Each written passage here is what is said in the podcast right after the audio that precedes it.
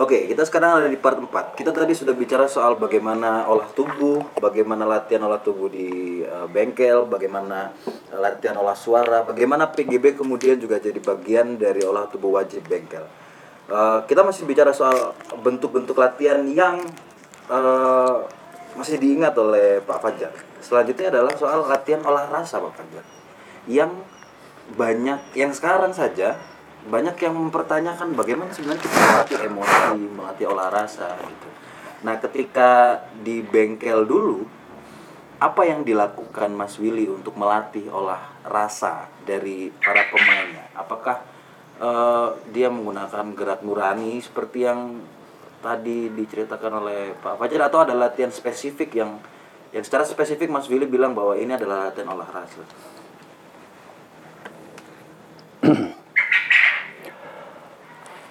Uh,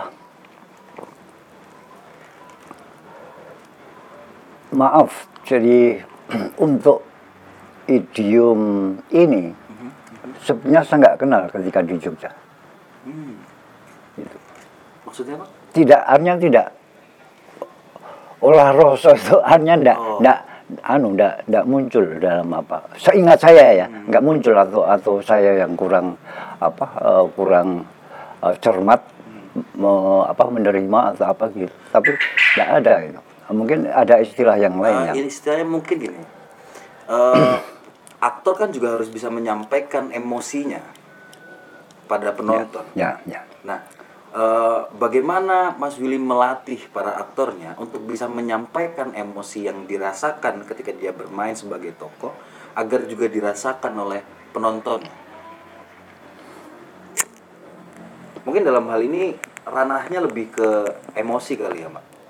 Bagaimana melatih emosi aktornya gitu. Aktor kan harus Ya. punya punya eh, kelenturan emosi. Dia harus punya kalau eh, Pak Fajar bilang tadi tubuh punya memori. Ya, Maka ya. emosi mungkin juga seharusnya punya memori. Ya, ya. Sehingga si aktor tahu bagaimana ketika sehingga dia tidak tipikal. Hmm. Ketika dia harus marah, dia tidak tipikal dengan bentuk kemarahan macam Hmm. itu. Terus dia juga bisa menyampaikan kemarahannya. Memang sampai sekarang saya Ya. juga agak bingung ketika ditanya banyak orang gimana sebenarnya melatih emosi, melatih melatih bagaimana menunjukkan emosi ketika kamu sedang bermain Ya. sebagai tokoh. Nah, ketika di bengkel apakah ada pembahasan soal soal melatih emosi itu? Eh, seingat saya, saya nggak menerima itu, Hmm. nggak menerima itu. Tapi bahwa eh, berangkat dari, oh ya, berangkat dari yang lain, artinya metode yang lain, sebenarnya itu include. Saya merasa itu include. ya. Hmm. Ketika bagaimana yang sesuatu yang non verbal, artinya non dis teks, non stack, ya itu harus juga muncul di di dalam proses pelatihan kami, gitu. Itu jadi eh, yang apa yang yang eh, kemudian kemudian eh,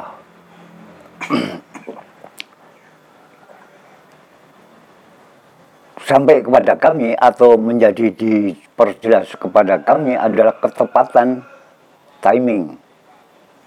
Jadi jadi ketepatan ketepatan, ketepatan timing dengan kemudian memperhatikan apa eh, energi atau tenaga atau suasana atau progresi dramatik sebelumnya. Nah itu yang yang saya pernah kena maki gitu.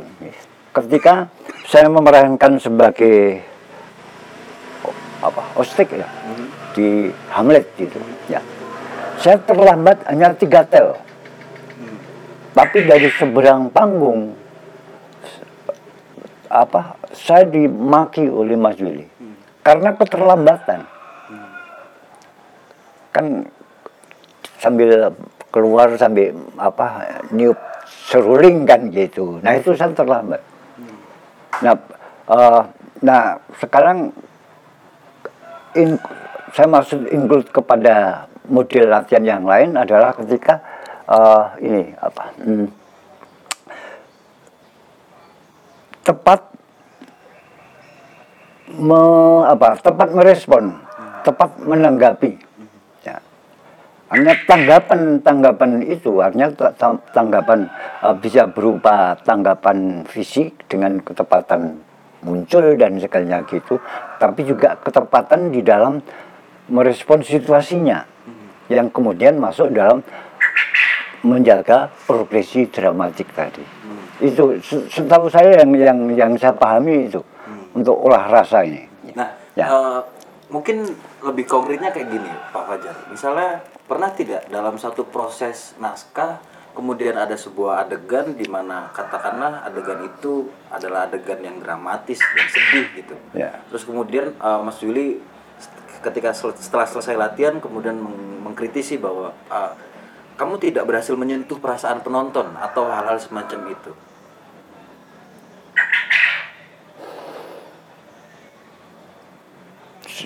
Maaf, saya tidak tidak menemukan itu. Ya, itu ya. ya, ya. Karena Ya. iya, karena Ya. sepertinya sampai sekarang juga hampir tidak ada yang bisa sangat menjelaskan bagaimana melatih emosi. Ya. Bagaimana melatih eh, menunjukkan eh, emosi tokoh yang sedang dia mainkan dan Hmm. Ya. dan dan berhasil menyentuh eh, penonton. Katakanlah kalau dalam bahasa kita sekarang adalah vibra. Bagaimana Ya. saya misalnya sedang melakukan sebuah pertunjukan membuat uh, Pak Fajar ketika menonton pertunjukan saya merasakan oh, aku merasakan getaran emosimu nih.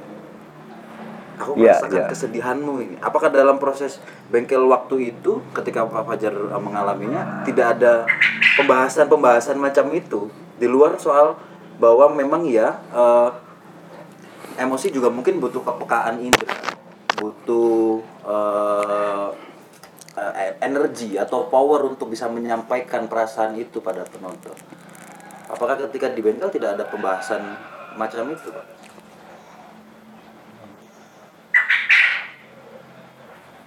Sejauh yang Pak Fajar ingat. Eh, materi itu sebenarnya saya nggak nggak terima itu. Mungkin ada, mungkin ada, tapi apa? eh, saya pas apa gitu kan? Ya, ya, ya. Eh, misalnya ketika Pak Fajar main di Oedipus misalnya, Ya. jadi Teresias, pasti kan ada sebuah adegan di mana eh, Teresias harus bisa menyentuh penonton, menyentuh emosi penonton, atau eh, membuat penonton berdecak kagum atas permainan Ya. emosinya. Ya. Bukan hanya soal gerak tubuh, bukan hanya soal Ya. bahwa Teresias eh, bisa menghidupi kebutaannya. Eh, apakah dalam proses uh, Oedipus ketika Pak Fajar jadi Teresias tidak ada pembahasan itu dari eh, Mas Willy? Tidak ada. Tidak ada Ya, ya? tidak ada. Menarik sekali. Ya, ya. Apa mungkin karena latihan latihan emosi itu sudah include dalam latihan Ya itu yang yang saya- yang saya singgung Hmm. apa sebelum ini gitu. Kurang lebihnya begitu. eh, sudah include Ya, dalam gerak ya, nurani, ya, sudah include ya, dalam ya. latihan tubuh yang lain. Ya. Eh, ada tidak sebuah latihan di bengkel yang melatih si melatih energi si aktor untuk bisa menyentuh penonton paling belakang? itu ada yang sebenarnya stamina. Bagaimana bagaimana eh, apa? Di samping tenaga dengan sendirinya juga apa eh, kaitannya dengan teks teks itu artinya kalau untuk teks memang Mas Juli apa eh, ada artinya berperan dalam dalam apa dalam mengguiding dalam apa dalam me- menuntun pemainnya gitu tapi dalam secara spesifik apa itu eh, saya tidak menemukan ya. Ya, ya. menarik sekali karena karena aku pikir bahkan sampai sekarang memang juga masih masih sangat abstrak untuk tahu bagaimana melatih emosi Ya. Eh, karena hampir semua orang ketika ketika datang ke saya dan bertanya yang ditanyakan bukan bagaimana melatih tubuh bukan bagaimana melatih suara tapi bagaimana melatih emosi kayak misalnya pertanyaan paling sederhana Ya. yang yang sering saya dapatkan gimana sih caranya bisa nangis. Dan gimana caranya kita bisa membuat penonton menangis, merasakan apa yang dirasakan tokoh. Pembahasan-pembahasan macam itu pernah muncul di bengkel selama uh, Fajar ada di sana. Eh, ya maaf Tidak sebenarnya tidak ada, ada gitu. ya. Nah, menarik Ya. sekali, menarik Ya. sekali. Nah, eh, itu soal olah rasa dalam Ya. dalam bahasa kita sekarang Ya. yang eh, juga sentuhannya sama fibra mungkin bukan mungkin untuk teman-teman ya bukan tidak ada di bengkel mungkin Ya. hanya latihannya sudah include itu tadi yang Ya. Pak Fajar bilang dalam latihan yang lain gitu. Karena sejauh yang saya tahu di PGB kita juga dilatih untuk meng- memproduksi energi dan menyampaikan energi pada eh, sekitar. Ya. bagaimana kita bisa mengambil energi yang ada di sekitar kemudian menyampaikan energi itu pada penonton. Eh, kalau Mbah Prapto almarhum Mbah Prapto yang di Solo Ya. Mbah Prapto kan juga menggunakan metode macam itu di mana dia mengambil energi alam dalam pemahaman saya ya, mengambil energi alam kemudian menyampaikan energi itu lewat gerakan tubuhnya dan mengirimkan energi itu pada penonton sehingga penonton merasa tersentuh dalam tanda kutip eh, atas gerakan yang dilakukan atas pertunjukan yang dilakukan Eh, kayak semacam misalnya begini ketika kita nonton kucumbu Kucumbu Tubuh Indahku di satu Ya. adegan ketika eh, Pak Fajar eh, tokoh Pak Fajar meninggal eh, setelah eh, Mas Kem datang itu Ya. setelah Pak Fajar meninggal kita kan bisa merasakan sebuah kesedihan di sana Ya. penonton sama entah bagaimana caranya bisa merasakan kesedihan itu nah apakah di bengkel diajarkan bagaimana menyampaikan eh, perasaan itu sehingga biar penonton juga aku pengen sederhananya gini di adegan ini aku pengen penonton menangis si aktor harus bisa membuat Ya. penonton menangis apakah di bengkel diajarkan cara untuk membuat penonton menangis Eh, mungkin gini, jadi kenapa saya tidak mendapatkan materi itu? Karena yang seperti ini ada barangkali pendekatan individual tadi. oh. Jadi mungkin orang lain mendapatkan, tapi saya sendiri karena peran yang saya mainkan aman-aman saja, artinya bukan bukan tokoh atau apa gitu. Jadi memang tidak mendapatkan materi pembelajaran ya spesifik seperti ini. Ada kemudian terjadinya seperti itu. Tapi katakan misalnya mungkin uh, teman yang lain mungkin uh, Tapo Sudana yang ada di Bali itu mbak ketika memerankan apa, uh, apa Layus gitu. mungkin ada ya. itu untuk olah rasa Ya. kemudian bagaimana dengan eh, melatih pikiran apakah yang Pak Nah, setahu saya artinya, olah rasa gini karena saat itu kan apa eh, sebagai Layus dan Mbak apa Mbak Rahayu Yayu Effendi sebagai permaisuri gitu. Eh, di awal-awal latihan apa kolaborasinya nggak jadi. Karena mungkin rasa sebagai suami, rasa sebagai istri itu tidak terjadi. Sehingga kemudian Mas Willy menyarankan kamu harus pergi ke perang kritis berdua. Gitu. Supaya apa? Supaya nyambung. Rasanya nyambung. Gitu. Nah, dengan pergaulan apa dengan apa dengan kelekatan eh, pergaulannya kemudian akan mendapatkan apa eh, nada-nada yang bisa dipahami secara bersama ya, gitu. Ada kemungkinan seperti itu. Makanya saya bilang apa karena peran saya peran aman-aman, peran kur, peran kebanyakan gitu, nggak mendapatkan hal-hal seperti itu. Hmm, iya, Ya. iya, iya, iya, iya. Ya mungkin kita akan bisa mendapatkan jawaban soal olah rasa kalau memang benar-benar ada Ya. dari dari teman-teman Teman yang lain. senior yang lain. Ya. gitu. Nah kalau kalau kalau melatih apa kelenturan pikiran kalau melatih pikiran sendiri yang dilakukan di bengkel apa? Apakah forum-forum diskusi itu? forum diskusi betul ya ya dan ini apa eh, di setiap akhir latihan nah ini apa, menjadi satu hal yang sangat penting adalah termasuk apa eh, meningkatkan eh, ambang batas ambang batas pemahaman, ambang batas energi, ambang batas apa eh, yang lain lah gitu. Yang namanya ambang batas kan banyak sekali. Karena apa eh, kita banyak memiliki banyak keterbatasan. gitu. Nah, eh, di acara habis latihan selalu ada yang namanya forum apa forum kritik dan kritik itu eh, tidak hanya dari Mas Willy, tapi juga pemain atau teman yang lain yang menyaksikan proses latihan seseorang itu boleh menyampaikan pendapat dan harus memang dipacu harus bisa berpendapat untuk mengkritik teman yang lain itu. Nah itu forum itu selalu ada, tidak pernah ada, tidak pernah tidak ada. Jadi habis latihan kemudian kita kumpul melingkar gitu, kemudian ada satu dialog untuk review katakan begitu. Jadi forum review itu.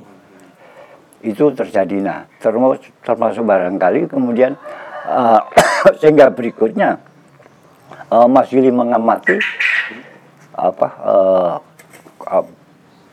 tidak hanya ketika berat seseorang berlatih tapi juga Mas Yuli juga mengamati bagaimana teman-teman itu di dalam menyampaikan pikirannya mengkritisi atau mereview penampilan dari teman yang lain. Ya, uh, kurang lebih itu adalah obrolan kita soal bagaimana proses latihan di metode-metode yang diajarkan oleh Mas Billy ke Pak Fajar. Nah, ya. di luar soal bagaimana metode-metode yang pernah diajarkan, uh, apa efeknya pada Pak Fajar setelah kemudian selama lima tahun Pak Fajar ada di bengkel ya. kemudian keluar kalau nggak salah sejauh yang saya ingat Bapak Fajar ikut mendirikan teater dinasti bukan betul ya, ya. apa efeknya setelah bergabung dengan bengkel yang kemudian sampai sekarang apakah itu mempengaruhi cara Pak Fajar mendekati toko dan menciptakan toko efek apa aja yang yang menurut Pak Fajar terbawa dari ya. proses ya. latihan uh, bengkel kala itu ya. sampai ya. sekarang? Ya, uh, mungkin lebih daripada itu. Mm-hmm. Ya. Jadi termasuk barangkali uh, dalam menciptakan satu pengadegan karena uh, habis dari bengkel kemudian mendirikan salah satunya uh, mendirikan dinasti kemudian saya uh, ke dapur untuk menyiapkan naskah dan menyutradarai mau tidak mau pola-pola apa pola-pola uh, pola-pola penyutradaraan saya banyak mengacu kepada Mas Rindra. Mm-hmm. Ya. Jadi di dinasti Mataram, kemudian Raden Gedrek Sabu Jagat, kemudian Jenderal Mas Galak dan segalanya. Nah, saya baru bisa melepaskan dari kecenderungan uh, berkiblat kepada Mas Willy adalah ketika di Geger Muyak Macan. Uh, karena saya kemudian menemukan satu apa satu satu konklusi dalam proses latihan gitu uh, yang kemudian panggungnya menjadi apa? Uh, panggungnya tidak panggung prosenium tapi saya buat panggung tapal kuda. Dalam pengertian apa? Dalam pengertian permainan apa tempat mainnya penonton itu adalah tapal kuda. Dan kemudian uh, musik justru ada di sentral para teman-teman pemusik itu ya karena apa karena selama proses ah, maaf itu jadi uh, geger nguyak macan itu saya persiapkan hampir 9 bulan. Ya, jadi cukup waktu cukup lama. Uh, meskipun juga pada akhirnya uh, dari pentas itu kemudian dinasti dikenal lebih meluas. Artinya sampai ke Jawa Timur, sampai ke apa gitu. nah, karena Pak, ya, saat itu yang saya amati adalah bahwa teman-teman pemusik itu justru menjadi pengganggu dari fokus apa fokus pengadegan yang saya ciptakan. Karena di belakang gitu ya jadi mereka menjadi pengganggu. Nah supaya tidak mengganggu kemudian saya tarik ke depan. Artinya dekat dengan para penonton lah gitu. Lebih-lebih penonton saat itu apa karena apa lesehan gitu ya jadi lesehan gitu itu. Nah dan teman-teman musik kemudian menjadi uh, menjadi apa uh, faktor pendukung dari pentas. Termasuk apa uh, butuh butuh apa butuh komentar yang dibuatnya butuh butuh respon dengan dengan penonton itu di situlah yang mengerjakan teman-teman musik. Artinya teman-teman musik tidak hanya ketika mainnya itu tidak hanya ketika apa memetik instrumennya tapi juga sepanjang pentas itu mereka harus juga ikut main merasakan main. Nah itulah keuntungannya. Sehingga apa uh, pengadegan yang di panggung itu menjadi fokus gitu. kurang lebih itu hmm. ya. Uh, dua ya. pertanyaan terakhir uh, pertama ketika Pak Fajar memutuskan pamit dari bengkel apa pesan Mas Willy pada Pak Fajar waktu apakah Mas Willy ada pesan-pesan tertentu pada Pak Fajar waktu itu ketika memutuskan keluar dari bengkel Oh, enggak ada. Jadi nah. jadi biasa-biasa aja gitu ya. Jadi ya. ya. ya. Uh, dan yang terakhir ya uh, mungkin pesan-pesan untuk teman-teman yang sekarang sedang berkecimpung di dunia seni peran, sedang mau belajar di dunia seni peran setelah mendengarkan obrolan kita soal bagaimana uh, uh, Mas Billy melatih. Uh, Oke, okay, sebelum itu ada satu pertanyaan yang ketinggalan Pak Fajar. Di bengkel, apakah Mas Billy pernah mengajarkan secara spesifik soal acting film? Ah, belum tidak ada. Tidak ada. Tidak ada. Tidak ada. Ya? Ada. Betul betul tidak ada. ada ya? ya. Karena Mas Juli sendiri main kan jelek kan. Iya, saya baru mau ya. nanya itu. Kenapa bisa seorang burung merak yang sangat ya. legenda ternyata bisa dibilang gagal di perfilman? Iya. iya ya. ya. Ternyata ya. memang waktu itu belum. Tidak ada, tidak ada. Ya, ya. ya, kebetulan memang saat itu uh, film itu menjadi sesuatu yang agak berjarak kan dengan teater. Nah, artinya uh, baru kemudian akhir-akhir aja orang teater kemudian banyak terjun ke film gitu. Ya, ya. ya. ya. pesan untuk teman-teman yang. Ya, oke. Okay, jadi uh, Mas Willy memang hebat, tapi bahwa metode yang apa yang uh, metode pokok metode pokok yang diberikan adalah sesuatu yang rasional, yang sederhana, yang gampang dipahami. Nah, kehebatan Mas Willy adalah ada pada bagaimana menangkap proses itu, melaksanakan proses, meintensitas di dalam apa? di dalam berproses. Ya. Jadi kemudian proses itu diamati sehingga muncul sesuatu yang apa yang yang sangat sangat mengejutkan. Terciptanya apa uh, mood apa uh, penampilan gerak indah. Kemudian sampai kepada mini kata dan segalanya. Karena kecermatan Mas Willy mengamati proses itu. Dituangkan sehingga uh, menjadi sesuatu yang apa yang yang satu karya yang yang monumental katakanlah begitu. Ya, di mini kata dan segalanya gitu. Jadi mini kata adalah sebuah pertunjukan teater proses kalau saya sebutkan begitu. Jadi kenapa? Karena karena proses yang berjalan kemudian proses itu dihayati dengan sungguh-sungguh kemudian memunculkan satu gagasan untuk memformat jadi format estetika, format keindahan itu menjadi sangat penting di dalam kita apa mencipta atau berkarya di dalam ke, apa di dalam kasana seni teater ini. Kurang lebih itu. Makasih. Ya, pesan dari Pak Fajar untuk teman-teman ya, kalau bisa aku simpulkan ya ya teman-teman kalau ingin jadi aktor bagus latihan Ya.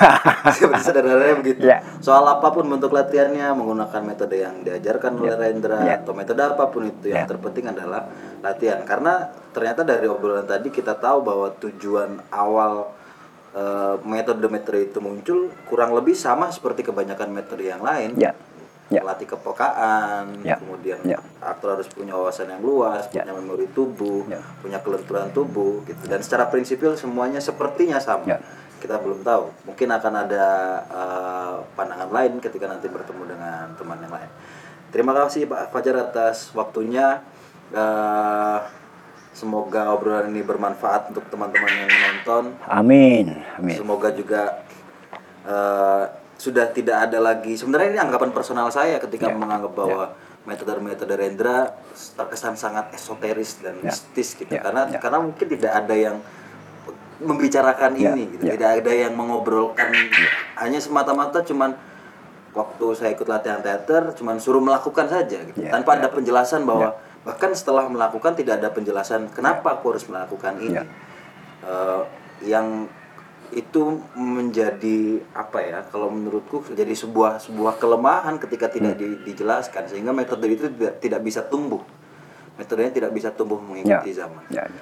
kurang lebih begitu. Terima kasih teman-teman yang sudah menonton bincang aktor ke-27 ini. Sampai jumpa di bincang aktor ke-28 nanti. Eh, kita akan masih membahas soal eh, WS Rendra dari kacamata yang lain. Terima kasih Pak Fajar. Sampai Terima kasih. Kembali. berikutnya. Ya. bye